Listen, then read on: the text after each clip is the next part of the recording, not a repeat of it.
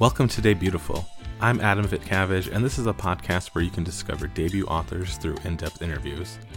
If you like what you hear here, check out daybeautiful.net for more author interviews and book recommendations.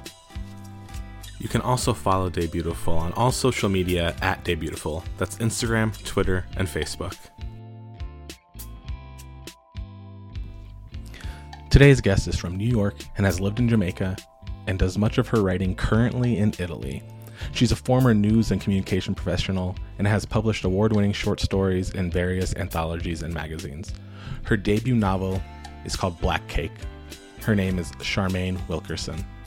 Charmaine, thank you so much for doing this. You're currently in Italy. I'm in Denver, so we have quite the time difference. It's uh, evening there. it's actually evening. That's right. It's great to, to be here, Adam. Mm. Thanks for inviting me. Of course. Um, we'll, we'll probably get to your move from your it says you're originally from new york and now you're based in italy. And i'm i am curious about that as someone who would love to live in europe. Um, but first i want to ask what is black cake about? Your debut novel black cake it's out by the time this podcast is up but tell readers you know what black cake is all about. Well it's a multi-generational story so it goes back and forth between the past and the present. But in a nutshell it's about this brother and sister byron and benny who discover that their mother has a hidden past. And it all starts when their mother dies.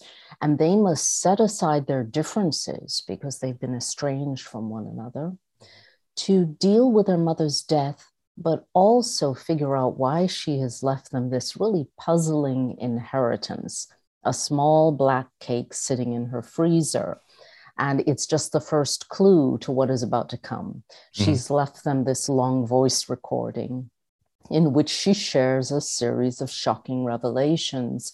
And what she has to tell them will also have an influence on how they go forward in their lives, not only how they so- see their mother now that they've learned more about her, but how they see themselves and, and how they're going to live in your book did beautiful things with time and, and like i uh, before we were recording craft really just really excites me. I want to start with just you as a writer um, before we dive into black cake. Um, so that was a little sample of what black cake was all about but you you have had a long career as a as a writer. You you, you wrote nonfiction you were a journalist for a while is that correct? That's correct. I started out in television journalism in the United States and worked in Connecticut and California um, and then moved into communications, the kind of work in which you help other people to communicate. Mm-hmm, so, mm-hmm. you know, media relations or working on donor reports for UN clients, that sort of thing. Mm-hmm. And it's all been very interesting. But, you know, Adam, it's completely different from what I do in terms of fiction. Yeah. And I'm so curious about that before we get to the change, what made you decide to do television journalism, get into communications? Were you always were you writing as a child? Was that something that just interested you? Well, as a, I was one of those little girls who just loved books, would swipe books from my parents that probably were way above my level, and I'd read those and frighten myself with things like Edgar Allan Poe. Mm-hmm. you know, mm-hmm. at seven. But the point is that, uh, like a lot of people who love to read books, I also would have story ideas. But you know, as I reached university, I sort of you know, I wanted to write, but I really had to look at a more practical way of going forward in the world. Mm-hmm. And uh, journalism seemed like a wonderful way to sort of tell the story of one's community and get to know people. And I've certainly heard a lot of stories from people. Um, you know, I, I've never written the story of anyone I've interviewed in fiction, but there's no doubt that the things that I've seen and the things that people have told me uh, have come to influence my way of looking at fictional characters. Mm. Yeah, and and then as your career progressed, when did you decide I'm going to write a novel? Was it natural? Did it take years? How did Black Cake unfold? Well, I had al- I had always been aware that a part of me needed to write fiction. Mm. And so I kept trying. I kept saying, oh, and then when I move to Italy, I'll do this for a living and then I'll write. And then when I do this, and I kept, you know, life happens to you. And I kept not finding quite the right combination, but I had this desire to write fictional stories, which were very different from what I was writing. Mm. Um, and I just got to the point where I thought, I have to do this. So several years ago, I I sort of backed off a little bit of my day jobbing. So I did a little less day jobbing and a little more writing of fiction. Mm-hmm. And it's not that I decided to write a novel, it's that I have ideas and I mm-hmm. write. And I'm never really sure if what I write is going to be a short story or a longer story. So I wrote one novel, which never saw the light of day. Mm-hmm. Don't ask. but the point is, I was writing and I had yeah. a story idea, and I wrote a thing that was a book length novel. In the meantime, I was writing these small scenes and um, sent a couple of stories into competitions and started publishing a couple of short stories. This particular novel, Black Cake, really only began a few years ago when I had a couple of scenes again that I thought were short stories, but then I realized that they were growing and they were sending out tentacles towards one another.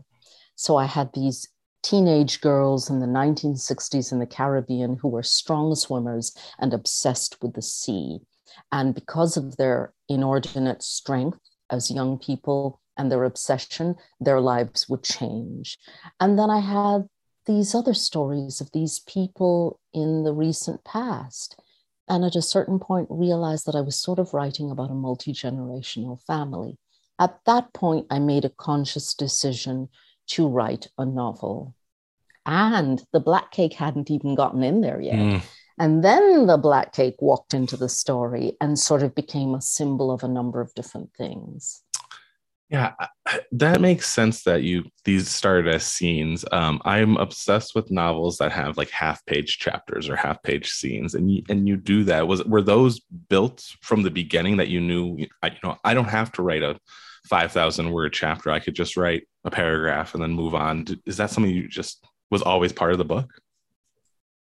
It's something that was always part of me for sure. Mm-hmm. And yes, part of the book. In fact, um, in the revision process, in order to sort of keep control, and it's interesting, you know, you write, um, and then you have to stop and look at the form that you've mm. written and think, okay, how do I communicate with the reader if I really want someone else to read this?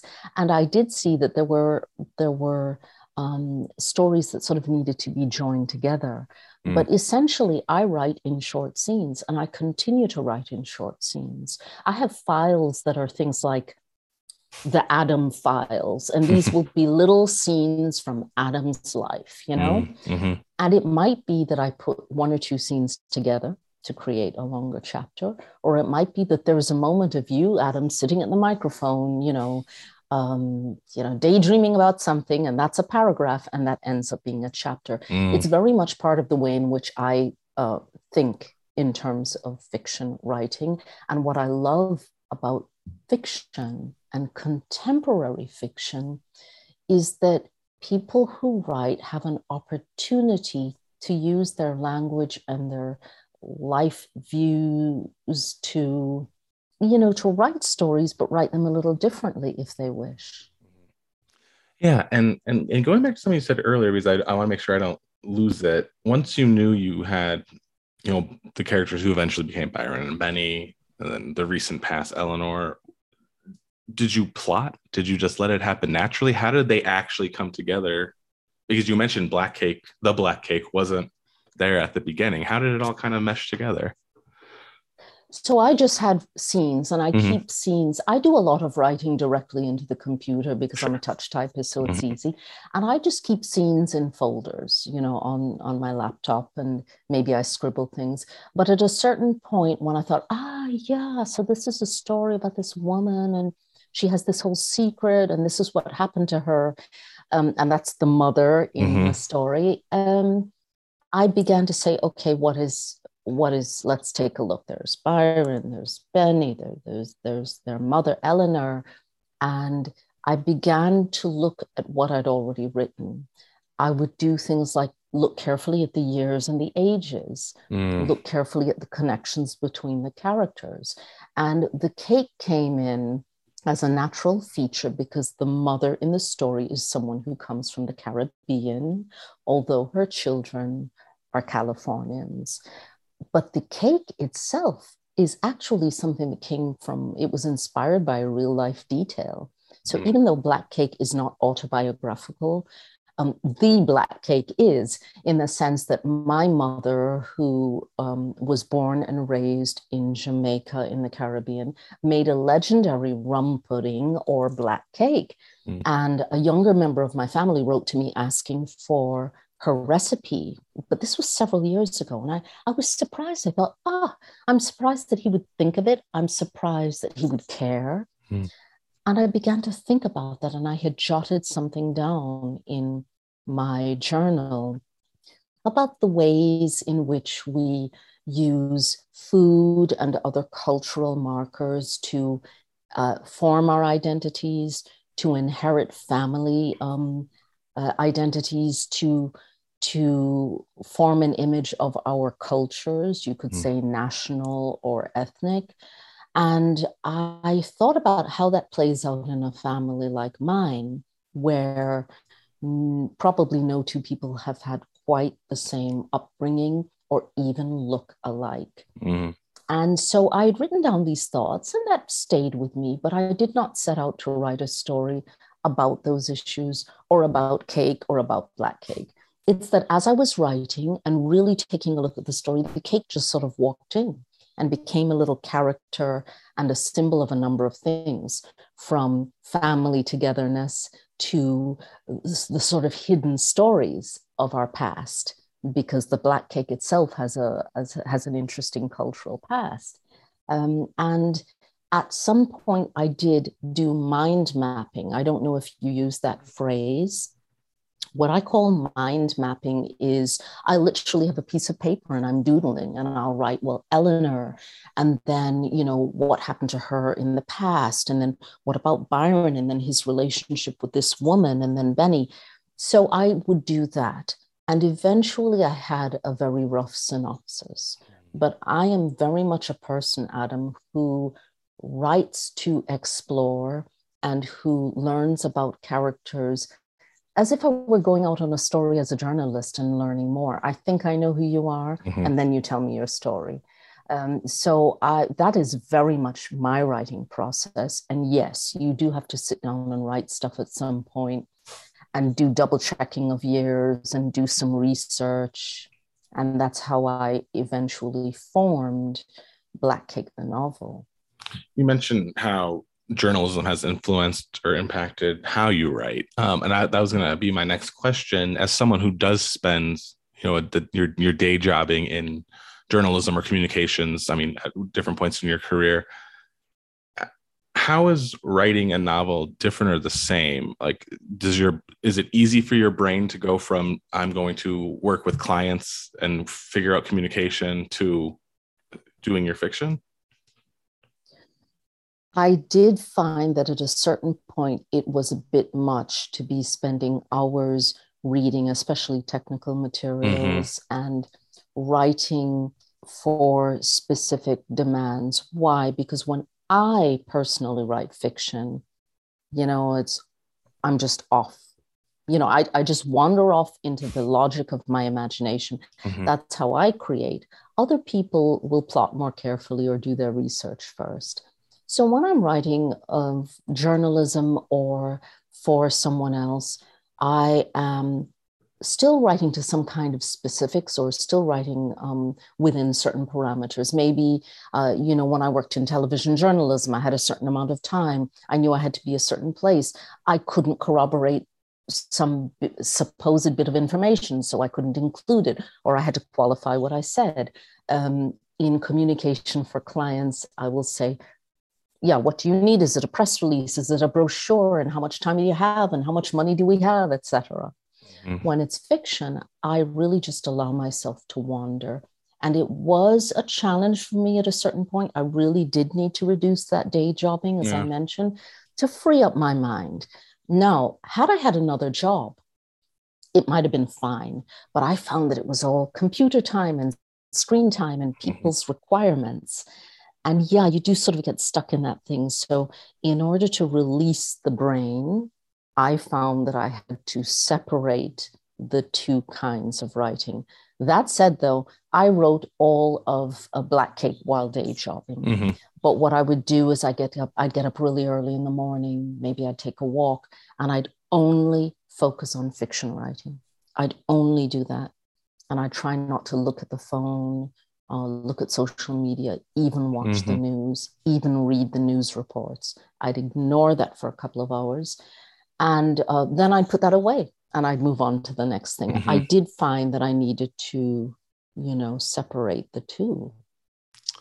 Yeah, that makes total sense. For a long time, um, I, you know, I work at Tattered Cover Bookstore in Denver. I'm like I'm behind the scenes, but for a long time I did social work. I worked for the government, and um, but I was still writing freelance for like electric literature. I started Day Beautiful, and they were two completely separate things. I would wake up earlier. My lunch hour would be I'm leaving my office and I'm going back home to record a podcast or something.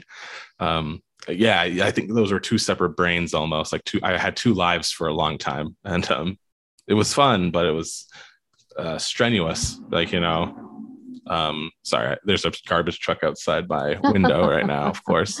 Well, thank goodness for garbage trucks. yes, um, but anyway, um, yes, yes, yes, and then and then moving forward with you and your career, I know this book has been picked up or optioned um, for a series, a screen series. And um, as someone who has a background in TV journalism, um, not necessarily writing screenplays, are you involved? I don't know what you can share. Are you going to write the script? Are you did you sell it in your hands off? What, what's kind of the path forward with um, the potential Black Cake series? Well, the path forward is a little in between, mm-hmm. and it is early to say yes, um, anything really about the process. But I will say I'm focusing on my prose writing, mm-hmm. and there's this amazing head screenwriter who's also one of the producers. As you know, Oprah Winfrey's mm-hmm. Harpo Productions um, is involved, also Kapital Entertainment and mm-hmm. Aaron Kaplan. But Marissa Jo Cerar is a screenwriter and also what's known as a showrunner, meaning mm-hmm. the head screenwriter who gets everyone else together and she's pr- one of the producers on this, and she um, she worked on The Handmaid's Tale. Mm. Uh, she worked. She's mo- most recently worked on her own series, Women of the Movement, and she um, is really going to be the head writer in this. Mm.